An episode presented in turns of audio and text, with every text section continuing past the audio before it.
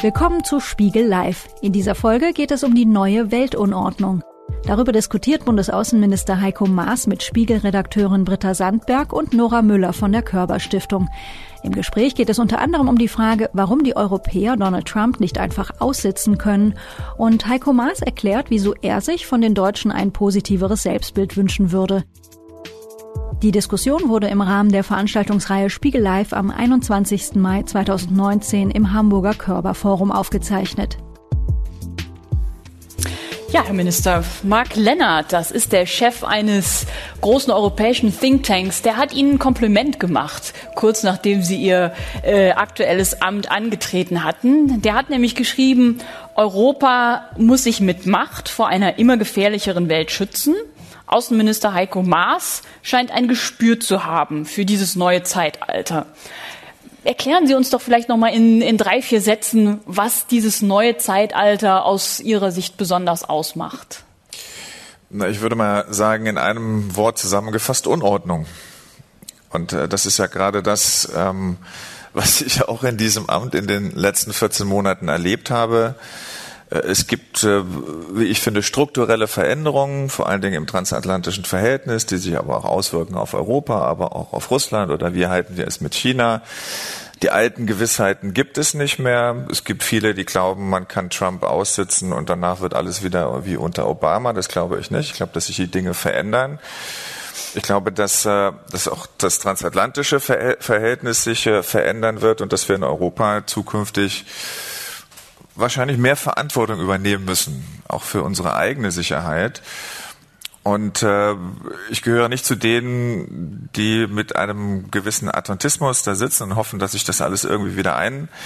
Ich glaube, gewisse Dinge werden sich so nicht mehr einrenken. Und für mich ist die Antwort tatsächlich Europa. Und zwar in allen Zusammenhängen, sowohl gegenüber unseren Freunden in Washington. Ich glaube, dass es notwendig sein wird, uns dort europäisch zu organisieren, aber auch gegenüber Russland oder gegenüber China. Und wenn wir das nicht tun, dann laufen wir tatsächlich Gefahr, in der 2. Liga zu landen. Kein einziges europäisches Land ist groß, mächtig oder stark genug, um sich in dieser neuen Großmächte-Konkurrenz, die wir gerade erleben, zu behaupten. Und Paul-Henri Spaak, ein früherer belgischer Premierminister, der auch einer der vergessenen Gründungsväter der Europäischen Union ist, hat mal gesagt, es gibt in Europa nur 2 Arten von Ländern. Kleine Länder und Länder, die noch nicht gemerkt haben, dass sie auch klein sind. So, das hat welcher Kategorie gehören wir? Na, also zu einer von beiden. Ist das Ergebnis egal. Letztlich muss man daraus die Konsequenz ziehen, dass wenn wir, und das hat was mit unseren Werten zu tun, das hat aber auch was mit unseren Interessen zu tun, uns behaupten wollen, dann müssen wir das europäisch definieren und auch organisieren, sonst fallen wir hinten runter. Das glaube ich fest. Und ehrlich gesagt, entgegen allem, was man zurzeit so wahrnimmt, sind wir, oder bin ich mit dieser Einsicht sowohl in Europa als auch darüber hinaus alles andere als alleine. Wir gucken mal, ob wir Europäer das tatsächlich so hinkriegen, wie Sie uns das hier geschildert haben, Herr Minister. Britta, du übernimmst Aber darf ich Ihnen dann mal Thema gerade was sagen, nur mal um ein so ein konkretes Beispiel zu nennen. Auf der letzten Sicherheitskonferenz in München gab es eigentlich 2 große Auftritte, die für die unterschiedlichen Modelle standen. Der eine war der Auftritt des amerikanischen Vizepräsidenten Pence, der gesagt hat, was die Vereinigten Staaten jetzt tun wollen und der den anderen allen gesagt hat, was sie dabei zu tun hätten. Und das andere war eine Rede von Frau Merkel, die das sehr multilateral definiert hat.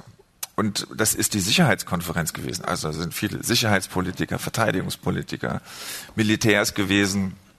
Und alle haben gedacht, naja, wie werden sich die Europäer da behaupten? Aber der Zuspruch bei diesen beiden Reden ist ganz eindeutig gewesen. Also bei Pence war Staunen bis teilweise Entsetzen. Und Frau Merkel hat es anscheinend geschafft, die Dinge auf den Punkt zu bringen. Und das ist jetzt nicht nur europäisch gewesen. Da sitzen auch viele schwierige Partner mit im Publikum. Aber anscheinend haben die meisten eingesehen und kapiert, dass all die Herausforderungen, denen wir uns stellen müssen, die sind alle sehr unterschiedlich. Die Globalisierung, der Klimawandel, die Digitalisierung, die Migration. Aber die haben alle eines gemeinsam. Sie sind grenzenlos. Sie gehen über Grenzen hinweg und diese Herausforderung ist noch in irgendeiner Weise mit nationalen Lösungen zu bestücken. Und ich bin davon überzeugt, dass das viele verstanden haben. Und deshalb habe ich auch gesagt, diejenigen, die es kapiert haben, müssen sich zusammentun. Wir haben das genannt als eine Allianz der Multilateralisten. Letztlich geht es auch um die Interessen einzelner Nationalstaaten, aber die können ihre Interessen in der Welt, in der wir leben, auch nicht mehr alleine durchsetzen, sondern sie müssen das im Geleitzug von anderen tun. Und das ist die Auseinandersetzung, die zurzeit stattfindet. Was ist der richtige Weg? Das ist, finde ich, extrem spannend. Es gibt ganz viele Leute, die mich bemitleiden dafür, dass ich gerade in dieser Zeit dieses Amt habe. Ich finde, das Gegenteil ist richtig. Es ist alles nicht einfach, vieles ist schwierig, aber es ist auch eine extrem spannende Zeit, in der wir uns entscheiden müssen, wo wir uns hinbewegen und welche Rolle wir als Deutschland dabei wahrnehmen. May we live in interesting times, das ist der chinesische Fluch. Britta, wir wollen aber von der Allianz der Multilateralisten erstmal wieder zu Europa zurückkommen. Ja, ich würde gerne den ersten Teil dieses Gesprächs mit Ihnen weiterhin über Europa reden. Der französische Präsident Emmanuel Macron hat ja diese Europawahl zur wichtigsten seit 1979 erklärt. Sie haben vorhin gesagt, Sie mögen keine Superlative. Was für eine Wahl ist das für Sie? Also für Emmanuel Macron ist es sicherlich die wichtigste seit 1979. Das hat aber eher persönliche Gründe, als dass es gesamteuropäische Gründe hat. Ich glaube, er meinte es anders, ja. Ja, also ja. Aber er ist nicht nur ein großartiger französischer Präsident, er ist im Moment auch ein Wahlkämpfer, also um es mal trotz aller Heldenverehrung zu sagen. Für mich ist es eine wirklich außerordentlich wichtige, vielleicht für mich die wichtigste, an der ich auch als Wähler teilnehmen werde oder auch schon teilgenommen habe, weil ich das eben auch im Rahmen meiner Arbeit sehe, wie sehr sich die Dinge verändert haben. Manchmal braucht es nur die Wahlergebnisse in Europa anzuschauen. In den letzten Jahren, man muss sich anschauen, wie die Entwicklungen in einzelnen Mitgliedstaaten der Europäischen Union sind, wie das in Ungarn sich entwickelt hat, auch in Polen, jetzt ist Rumänien schwierig und ich würde mal nicht sagen, dass das Ende der Fahnenstange sein muss. Das heißt, es geht um viel.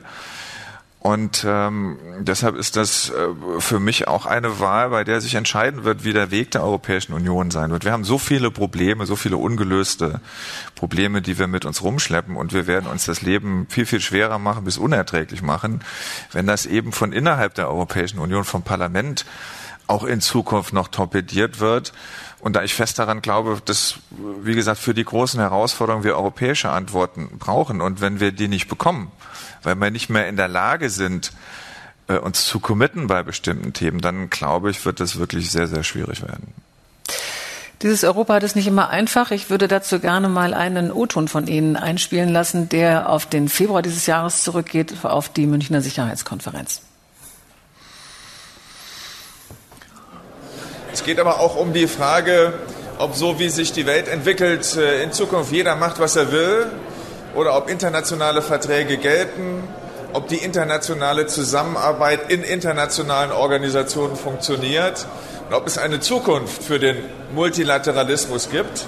Wir glauben fest daran, wir halten das auch für notwendig und vor allen Dingen wir Europäer müssen uns darüber entscheiden, ob wir gegenüber den Vereinigten Staaten, gegenüber Russland, gegenüber China in Zukunft unsere Interessen und Werte auch noch durchsetzen können. Das wird nur möglich sein, wenn die Europäische Union geschlossen Außenpolitik macht.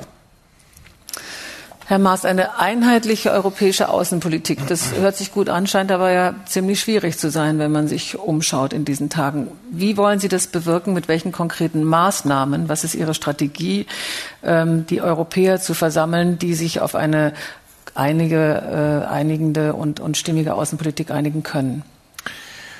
Also es gibt, glaube ich, zwei Ebenen, um die es da geht. Das eine ist um das Verfahren. Wie machen wir eigentlich Außenpolitik innerhalb der Europäischen Union? Und die zweite Frage, was tun wir eigentlich, um diese Geschlossenheit dann auch herzustellen?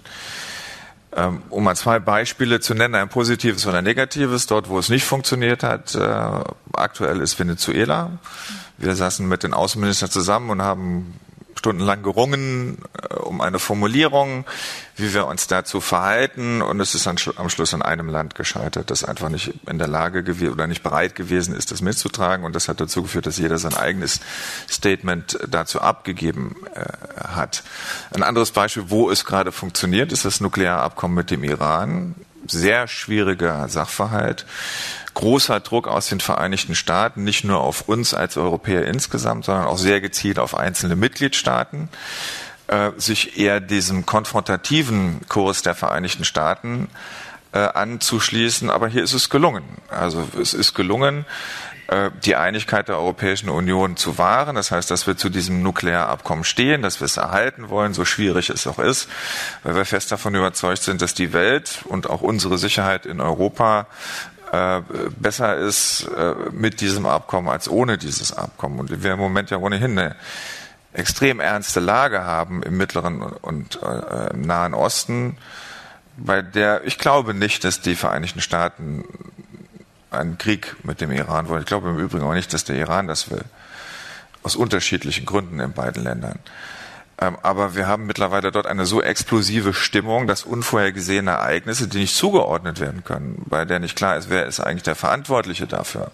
Es gab diese Sabotageakte bei den Schiffen oder auf dieser Pipeline in Saudi-Arabien, dass daraus sich sehr schnell Automatismen ergeben können, Eskalationsspiralen, die in Gewalt und die in Krieg enden. So, und deshalb versuchen wir, mit allen Beteiligten zu reden, auch mit dem Iran. Die Möglichkeit haben wir, weil wir noch dieses Abkommen haben, und da funktioniert's. So, und das in europäischer Geschlossenheit, was beim letzten Außenrat auch noch einmal bestätigt worden ist. Ich glaube, im Verfahren müssen wir uns auch mit der Frage auseinandersetzen, ob das Prinzip der Einstimmigkeit innerhalb des Außenrates der Weisheit letzter Schluss ist.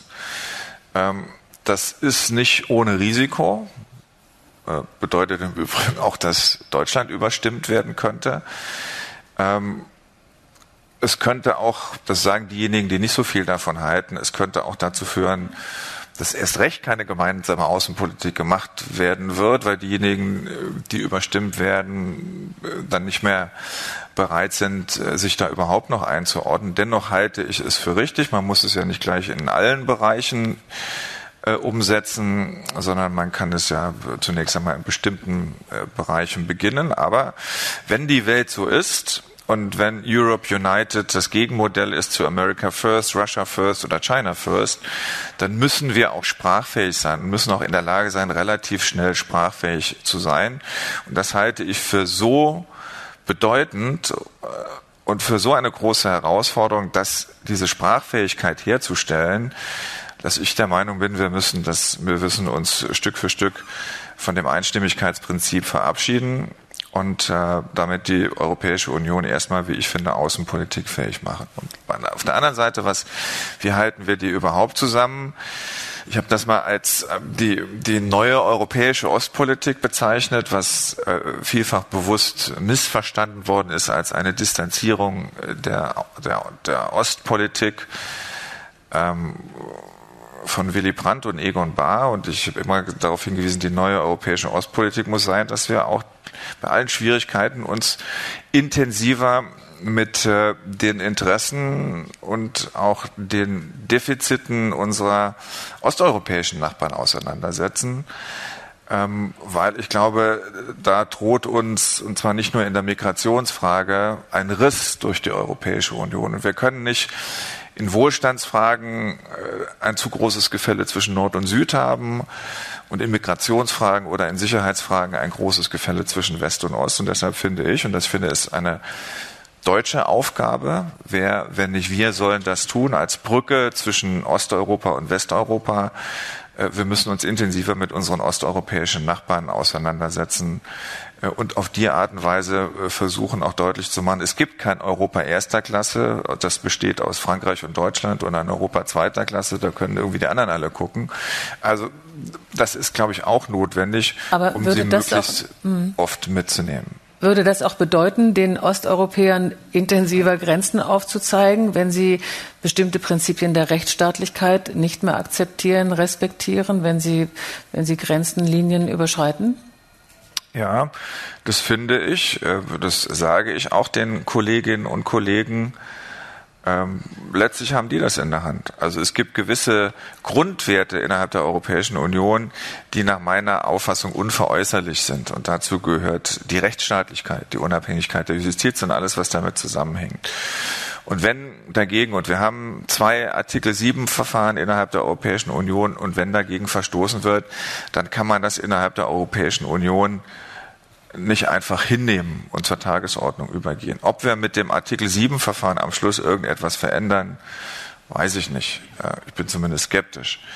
Und deshalb habe ich schon, als ich noch Justizminister gewesen bin, mit Kollegen innerhalb der Europäischen Union eine Diskussion begonnen, bei der es darum geht, dass die Ausschüttung von Mitteln aus den vielen europäischen Fonds, die es gibt, gebunden wird an die Einhaltung rechtsstaatlicher Grundprinzipien. Und ehrlich gesagt habe ich den Eindruck, dass bei denjenigen, um die es geht, mit der Diskussion viel größere Nervosität ausgebrochen ist als mit einem Artikel-7-Verfahren. Mhm. Wenn man sich das anschaut, um wen es geht, das sind die größten Nettoempfänger innerhalb der Europäischen Union. Also insofern, ich finde, das ist ein durchaus geeignetes Instrument, nicht nur mit langwierigen Verfahren, sondern mit existenziellen Fragen, für die das ist. Wenn bestimmte Länder bestimmte Zuweisungen nicht mehr erhalten, glaube ich, werden sie ganz erhebliche strukturelle Probleme bekommen. Und ja, ich finde, an der Stelle geht es wirklich um etwas Grundsätzliches, Existenzielles für den Zusammenhalt der Europäischen Union. Da muss man sich Instrumente überlegen, die diejenigen, um die es geht, wirklich dazu anhalten, ihr Verhalten zu verändern. Und ich finde, mit Geld geht das. Ich würde gerne noch mal, so bitter das ist, aber das ist die Realität. Ich würde gerne noch mal kurz zurückkommen auf Ihren Vorschlag, das Prinzip der Einstimmigkeit aufzuheben.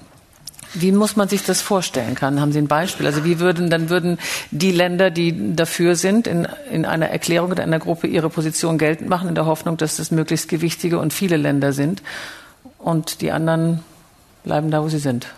Naja, letztlich geht es ja immer darum, ob die hohe Vertreterin eine Erklärung und ein Statement zu bestimmten Fragen für die Europäische Union abgibt, ob sie ein Verhandlungsmandat hat, sich in bestimmten Dingen zu engagieren, irgendwo hinzufahren und dann auch die Haltung der Europäischen Union zu vertreten. Das geht nur, wenn sie einen Beschluss hat. Und Beschlüsse kriegt sie, also Fedrica Mogherini, nur dann, wenn sie einstimmig gefasst werden. Und ich finde, es erhöht unsere Handlungsfähigkeit auch international, wenn wir den oder diejenige oder derjenige, wer es in Zukunft auch sein wird, damit ausstatten, für die Europäische Union sprechen zu können, auch wenn es eine Mehrheitsentscheidung gibt, der nicht alle zugestimmt haben. Haben Sie da schon andere Regierungschefs oder auch Außenministerkollegen auf Ihrer Seite? Also ist das ein gemeinsames Anliegen? Ja, es ist ja ein deutsch-französisches gemeinsames Anliegen. Wir haben das ja auch bei den Regierungskonsultationen in Meseberg, als die französischen Kollegen da sind, schon mal verabredet. Es gibt andere, die das ja sehen, dass wir uns verändern müssen in der Beschlussfassung. Es ist, glaube ich, tatsächlich so, dass bei eher kleineren Ländern die Befürchtung besteht, dass man dann noch mehr Einfluss verliert. Aber ich glaube, allen ist bewusst, dass wenn die Herausforderungen so sind oder wenn wir europäische Antworten geben müssen, dann müssen wir auch sprachfähig sein. Und dann halte ich das für ein geeignetes Instrument, die Europäische Union auch erstmal richtig außenpolitikfähig zu machen. Ich würde gerne noch mal auf die deutsch-französischen Beziehungen kurz eingehen. Da rumpelte es ja in den vergangenen Wochen ziemlich. Es gab viele Enttäuschungen auf französischer Seite. Es gibt erkennbare Bestrebungen, eine Europastrategie der Franzosen, die sagen, wir würden auch gerne mehr projektbezogen arbeiten und sagen, das haben wir vor und alle, die mitmachen wollen, machen mit. Aber es muss nicht immer von Deutschland und Frankreich ausgehen. Es gab die Enttäuschung über nicht erfolgte Antworten auf die Sorbonne-Rede und Vorschläge von Emmanuel Macron. Wenn Sie könnten, wie Sie wollten, und sich nicht in den Zwängen der großen Koalition befinden würden, wie würden Sie denn den Franzosen dann begegnen? Also, ob Sie mir es glauben oder nicht, ich begegne den Franzosen so, wie ich es für richtig halte. So, und ich glaube, dass ohne den deutsch-französischen Motor wir, was die Reform und was die Vertiefung der Europäischen Union angeht, im Übrigen auch die Erweiterung. Wir werden unmittelbar nach der Wahl im ersten Rat uns mit den Fragen des Westbalkans beschäftigen, wo ich finde, dass im Übrigen die deutsche Haltung eine deutlich offensivere ist als die französische. Also man muss das mal immer sehr, sehr sich genau anschauen, um was es geht.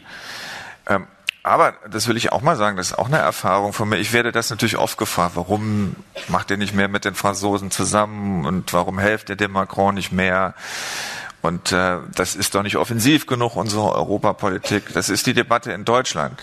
Sobald ich die Grenzen Deutschlands hinter mir gelassen habe und mich in Europa unterwegs bin, höre ich ständig von anderen Ländern, ja, also eine Europapolitik aus Deutschland mit dem erhobenen Zeigefinger wollen wir nicht. Und ihr neigt dazu, das, was ihr für richtig haltet, in der Europäischen Union umzusetzen, mit den Franzosen oder auch ohne Franzosen. Also ich glaube, wir müssen ein bisschen aufpassen. Da gibt es eine sehr gespaltene Wahrnehmung in Europa. In Deutschland kann es nicht schnell genug gehen, was die weitere Integration und den Reformprozess angeht. Und außerhalb gibt es vielleicht auch aufgrund von Fehlern, die wir in der Vergangenheit gemacht haben, mit Blick auf Griechenland oder auch mit Blick auf Italien, doch eine deutlich größere Zurückhaltung. Denen ist das schon zu viel, was wir da tun. Aber im Ergebnis ja, vieles wird nur auf den Weg zu bringen sein, wenn Deutschland und Frankreich gemeinsam an einem Strang ziehen, mit der gleichen Intensität. Aber was auch noch einmal wichtig ist, und das ist auch so bei der Vertrag von Aachen, auf den wir sehr stolz sind, ich finde zu Recht. Sie wissen nicht, wie oft ich auf diesen Vertrag im europäischen Ausland angesprochen worden bin, und zwar mit großem Misstrauen. Was macht er da wieder alleine mit den Franzosen? Dabei, wer diesen Vertrag liest, der wird ja feststellen, das ist kein exklusives Projekt, sondern es ist ein inklusives. Eigentlich steht da drin, dass wir andere auffordern, mit uns diesen Weg mitzugehen. Also wir müssen da, wie ich finde, schon etwas vorsichtig sein. Wir dürfen nicht nur auf Frankreich schauen, sondern wir müssen auch auf andere Teile Europas schauen. Wir dürfen es nicht zulassen, dass es in einigen Regionen Europas schon längst den Eindruck gibt, es gibt ein Europa erster Klasse und zweiter Klasse. Ich halte das nicht für den richtigen Weg. Es ist richtig, wenn wir Dinge mit den Franzosen initiieren und sie auf den Weg bringen. Aber wir brauchen die anderen, um das Projekt wirklich in Gänze weiterzuentwickeln.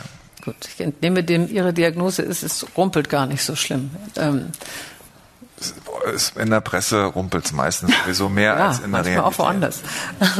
Gibt es schon erste Fragen aus dem Publikum, die wir uns anschauen können zu diesem Themenkomplex? Oder?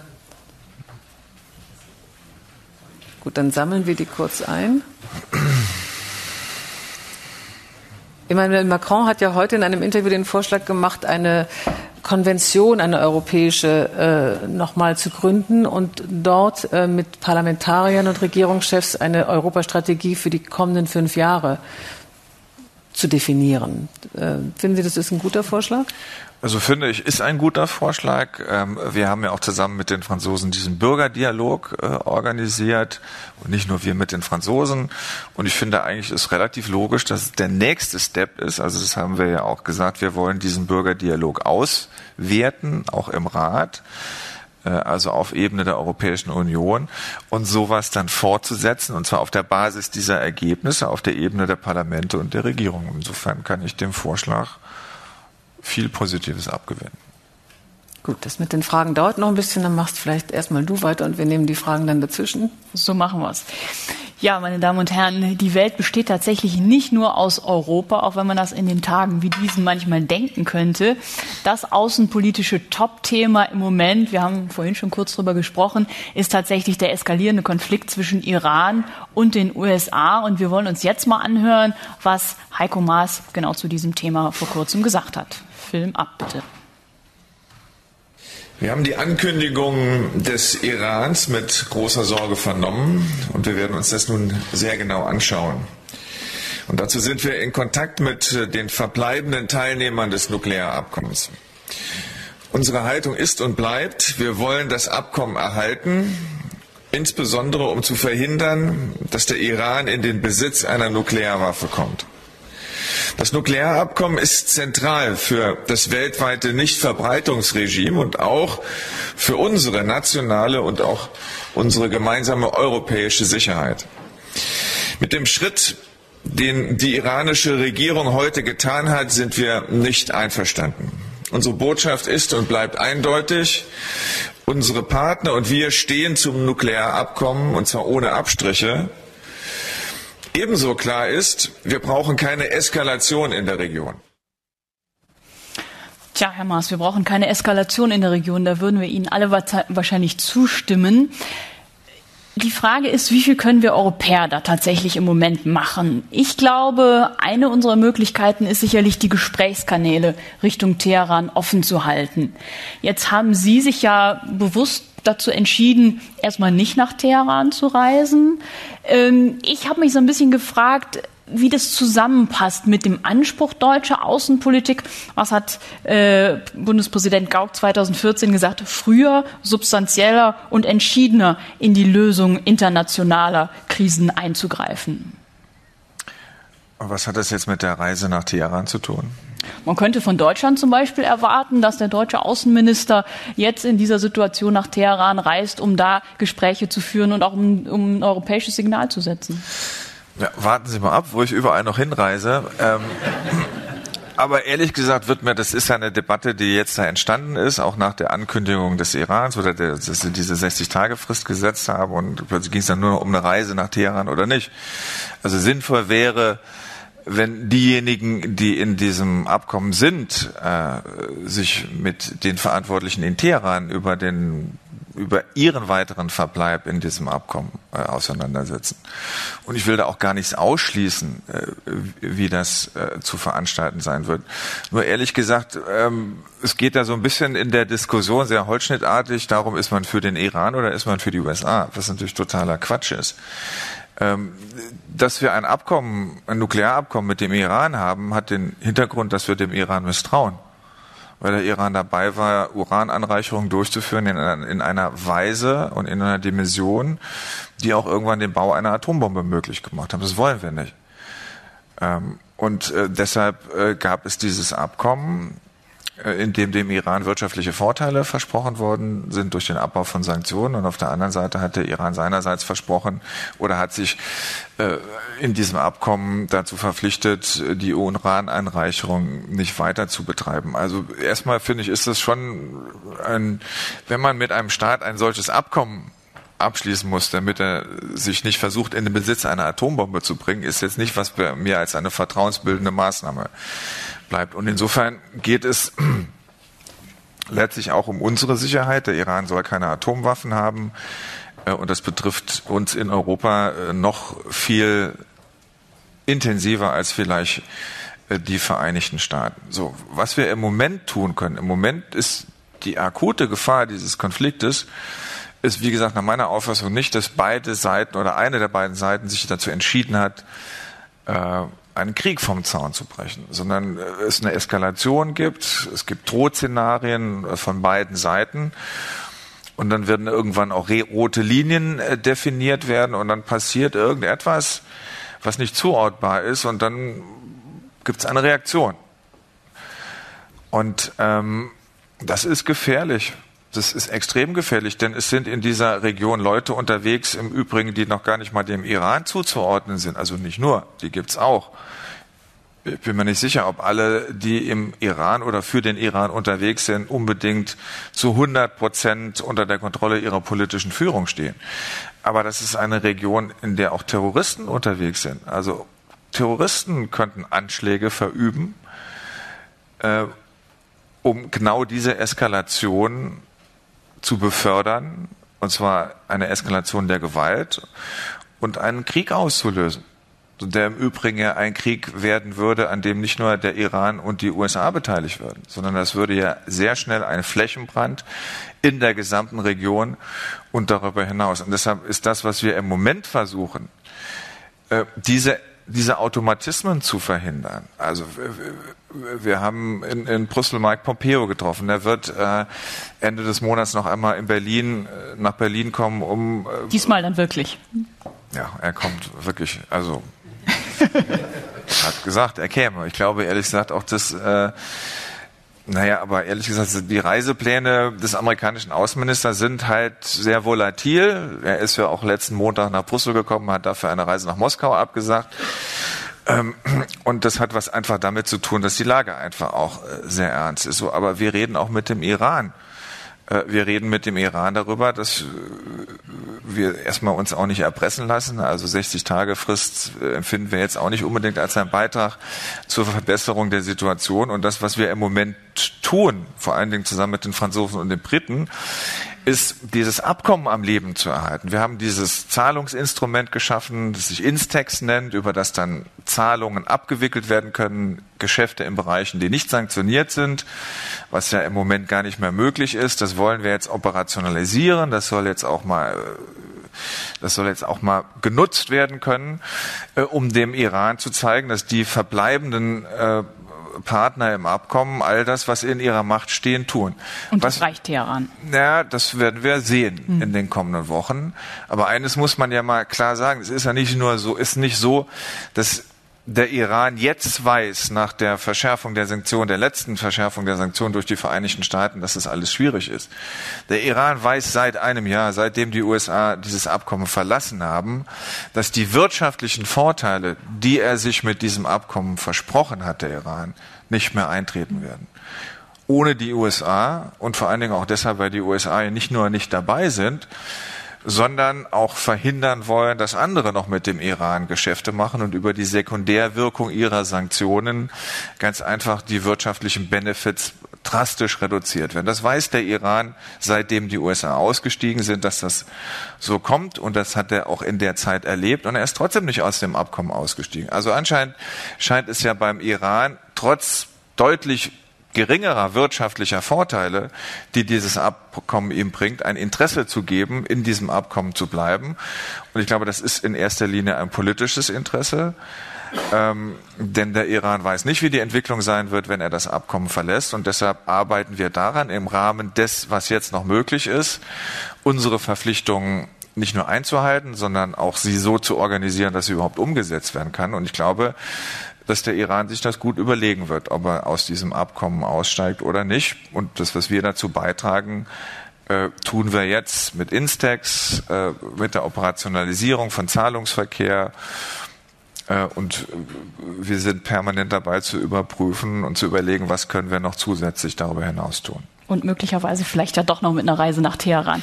Herr Minister, ich möchte gerne eine Zuschauerfrage nehmen, die nicht direkt mit dem Iran zu tun hat, sondern mit der weiteren Region. Und zwar geht es hier um die Rolle Deutschlands im Syrien-Konflikt. Da fragt einer unserer Gäste, was ist die Rolle Deutschlands im Syrien-Konflikt und warum hat man mit Blick auf Syrien nicht auch so einen Deal, einen gemeinsamen Deal aushandeln können, wie das mit dem Iran im Rahmen des JCPOA der Fall war? Frage an Sie. Tja. Ich glaube, dass man Syrien und den Iran nur sehr bedingt miteinander vergleichen kann. Was die Rolle Deutschlands in Syrien angeht, als ich mein Amt angetreten bin, haben wir tatsächlich gar keine Rolle gespielt oder zumindest funktional keine. Der Syrien-Konflikt ist auf der politischen Bühne, nachdem die Vereinten Nationen einen Prozess definiert haben, so ein Verfassungskomitee geben, Verfassungsreform, am Schluss sollen dann freie Wahlen in Syrien stehen.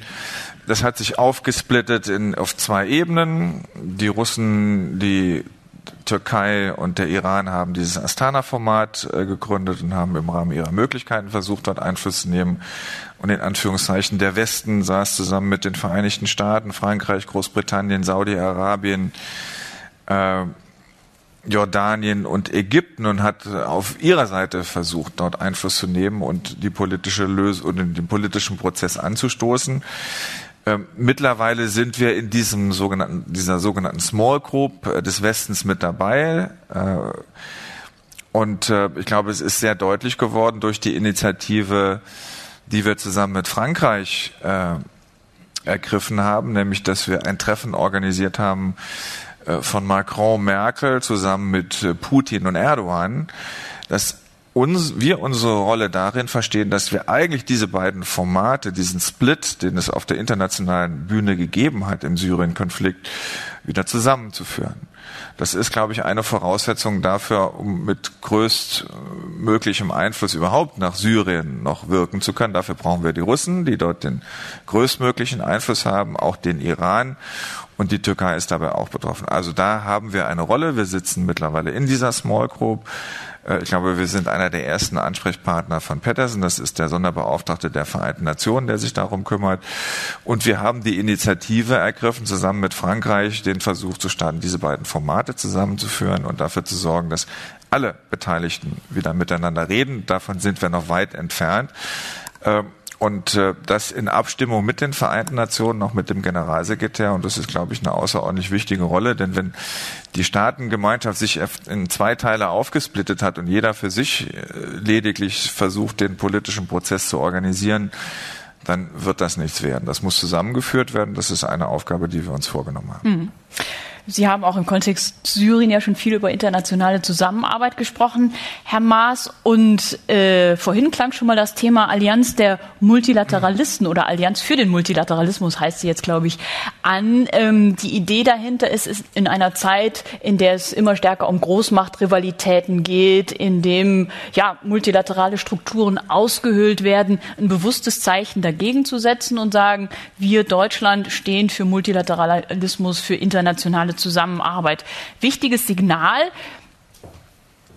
Die Herausforderung ist vielleicht, dass auch wir in Deutschland nicht immer nur multilateral agieren. Auch wir stellen manchmal unsere eigenen nationalen Interessen über multilaterale Zusammenarbeit. Stichwort NATO, 2%, da kommen wir unseren Verpflichtungen nicht nach. Stichwort Nord Stream 2, da berücksichtigen wir zumindest nur bedingt die Interessen unserer mittelosteuropäischen Nachbarn. Frage an Sie, wie glaubwürdig können wir denn dieses Multilateralismus-Narrativ eigentlich vertreten als Deutschland? Ja, Multilateralismus bedeutet ja nicht, keine eigene Meinung zu haben, sondern Multilateralismus bedeutet, dass wir in wesentlichen Fragen die Zusammenarbeit mit unseren Partnern suchen.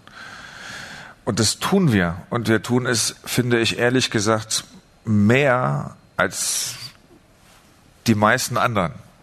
So, das ist eine ziemlich niedrige Schwelle erstmal, oder? Ja, gut, aber bei den Themen, die Sie da angesprochen haben, also ich weiß nicht, warum ein Projekt, ein wirtschaftliches Projekt wie eine Gaspipeline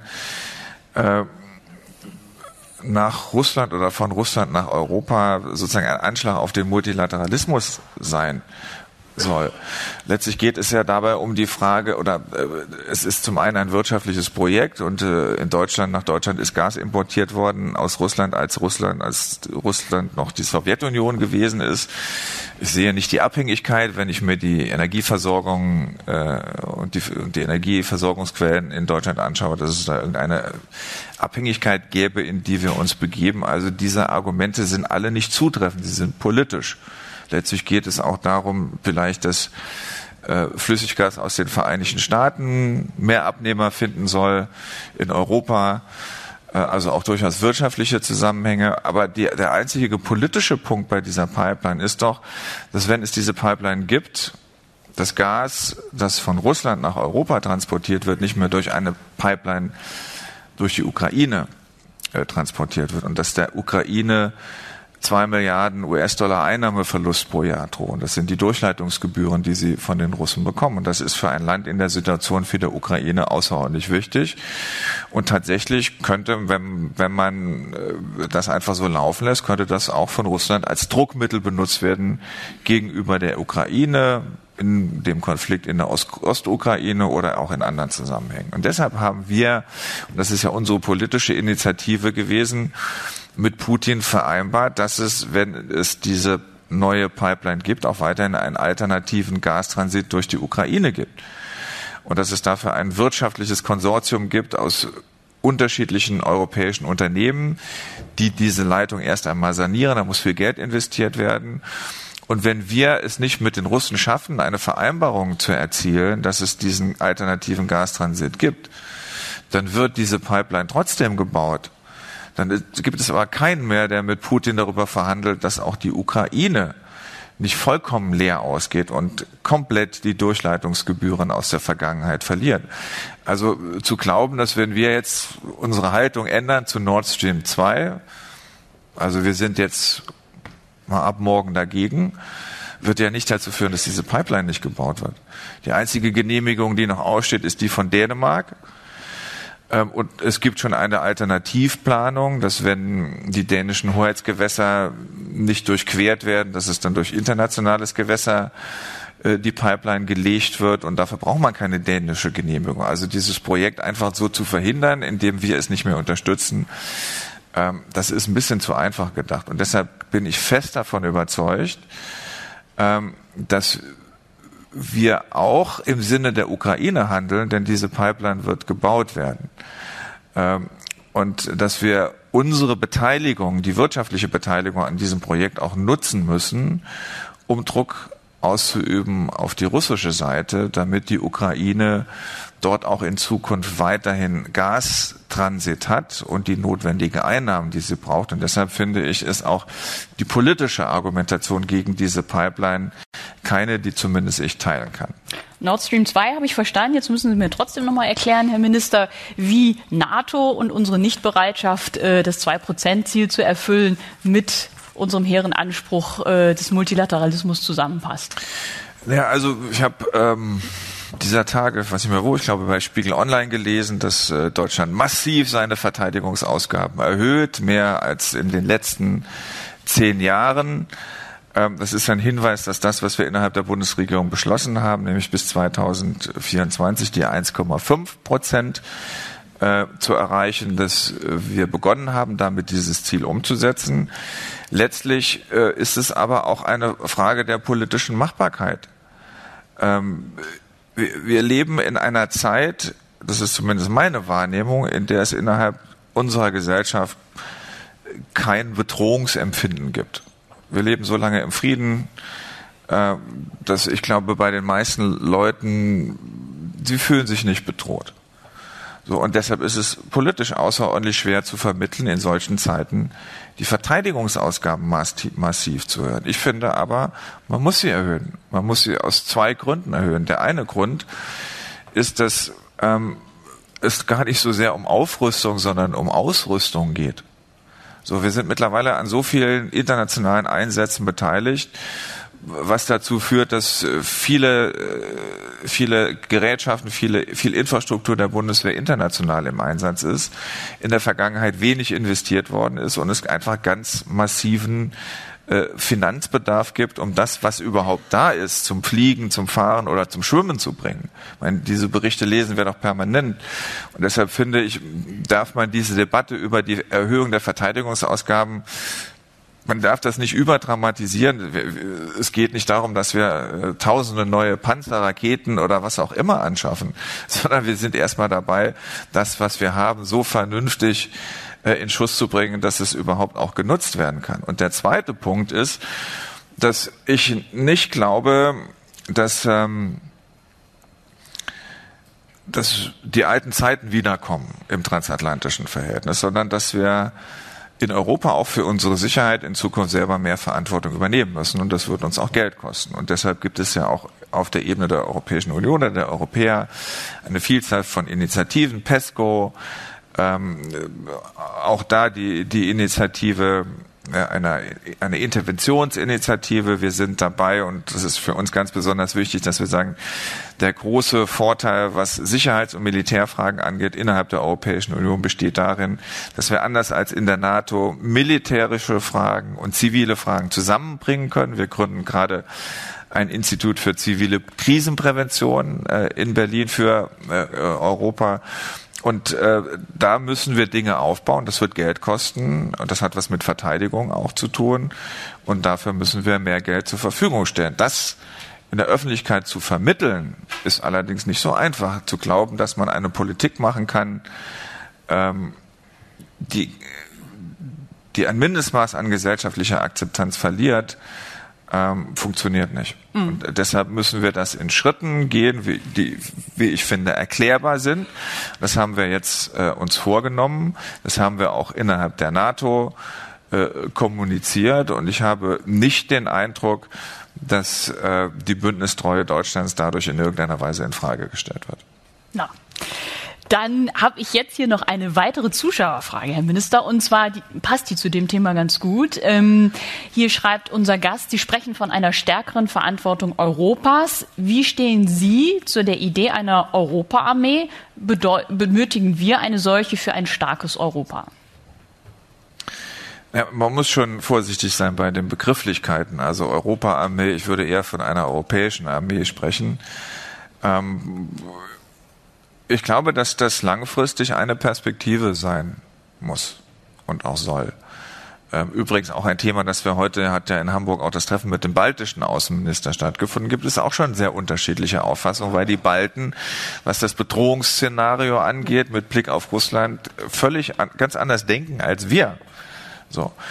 Und man muss auch natürlich darauf achten, in welchem Zusammenhang das zur NATO steht. Also es geht nicht darum, in irgendeiner Weise eine Konkurrenzorganisation aufzubauen.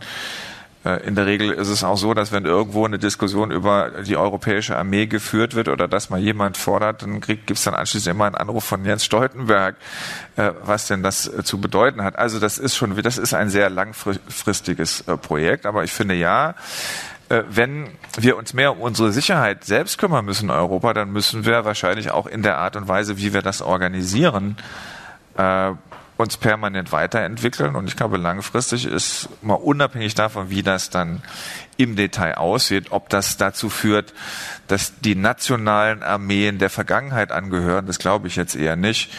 Aber eine stärkere europäische Organisation des Militärs in Europa halte ich für ein richtiges Ziel. Mhm. Lieber Herr Minister, unsere Zeit nähert sich so allmählich dem Ende zu. Sie müssen auf den Zug, das haben wir gehört. Aber ich habe noch eine letzte Frage, eine Zuschauerfrage, die ich sehr schön finde. Da fragt nämlich ein Gast, sind Sie lieber Außenminister oder wären Sie gern EU-Vertreter für Außen- und Sicherheitspolitik? Am liebsten wäre ich gerne beides. Das ist aber auch schon wieder problematisch. Also das, was ich tue ich gerne und ich glaube auch, wir sitzen jetzt im Sicherheitsrat der Vereinten Nationen und ich muss ehrlich sagen, das ist auch eine Erfahrung gewesen. Also die Kollegen im Auswärtigen Amt haben mich in den Monaten vor der Wahl zum Sicherheitsrat dann munter durch die Welt geschickt, um die Werbetrommel für uns zu rühren und wir haben ein Wahlergebnis bekommen, also wir sind fast einstimmig gewählt worden. Das hat jetzt weniger mit meinen Reisen zu tun gehabt, sondern vielmehr, dass es, und das ist eine sehr schöne Erfahrung gewesen, auch für mich persönlich, dass uns im Ausland so viel Vertrauen entgegengebracht wird. Also manchmal würde ich mir wünschen, es würde in Deutschland, über Deutschland mehr so gesprochen, wie im Ausland über uns gesprochen wird, als wie wir in Deutschland über uns sprechen. Das geht aber vielen Ländern so. Ja, ich könnte jetzt nur mal sagen, wie meine Erfahrung gewesen ist. Und es gibt eine Erwartung an uns, dass wir uns der Verantwortung stellen. Das tun wir ja auch im Sicherheitsrat, indem wir versuchen, nicht nur unsere Themen dort auf die Tagesordnung zu setzen und uns nicht nur beteiligen an der in einem Sicherheitsrat üblichen Krisenbewältigung, die ja bedauerlicherweise nicht sehr erfolgreich gewesen ist in den letzten Jahren. Es kommen ja nur neue Krisen hinzu, aber es werden bedauerlicherweise keine gelöst. Das heißt, wir haben auch neue Themen dort auf die Tagesordnung gesetzt, wie zum Beispiel Klima und Sicherheit. Das fanden die im Sicherheitsrat jetzt nicht so auf den ersten Blick so nachvollziehbar, weil da sollen ja nur Krisen gelöst werden. Aber das Klima eine große Herausforderung, Klima eine Ursache für Konflikte und Kriege in Zukunft sein wird. Und wir den Sicherheitsrat viel stärker auch als ein präventiv agierendes Gremium organisieren müssen. Das denken ganz viele da von den fast 200 Nationen, die bei den Vereinten Nationen sitzen. Und in vielen Gesprächen ist mir sehr oft gesagt worden, also ihr gehört zu den wenigen, denen wir zutrauen, dass sie nicht nur ihre eigenen Interessen da vertreten. Natürlich vertritt man auch seine eigenen Interessen. Sondern wir haben so viel Vertrauen an euch oder zu euch, dass ihr auch mal bereit seid, unsere Themen dort zu vertreten. Und es gibt ganz einfach viele Länder, bei denen nicht erst irgendwie die Kinder freitags auf die Straße gehen müssen, um die Bedeutung des Klimawandels zu thematisieren, sondern die im Pazifik ein Inselstaat sind und die jedes Jahr so viel Land verlieren, die ein Migrationsproblem bekommen und die ein Sicherheitsproblem haben, dadurch auch schon längst. Und deshalb ist das, glaube ich, eine große Erwartungshaltung, die es an uns gibt. Und da würde ich gerne einen Beitrag dazu leisten als deutscher Außenminister.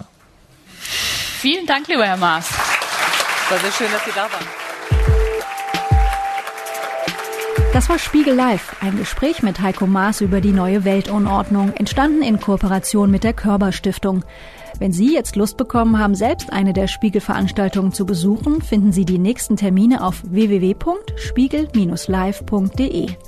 Oder abonnieren Sie einfach diesen Podcast, um künftig keine Episode zu verpassen. SPIEGEL live finden Sie in allen gängigen Podcast-Apps wie Apple Podcast, Castbox oder auf Spotify.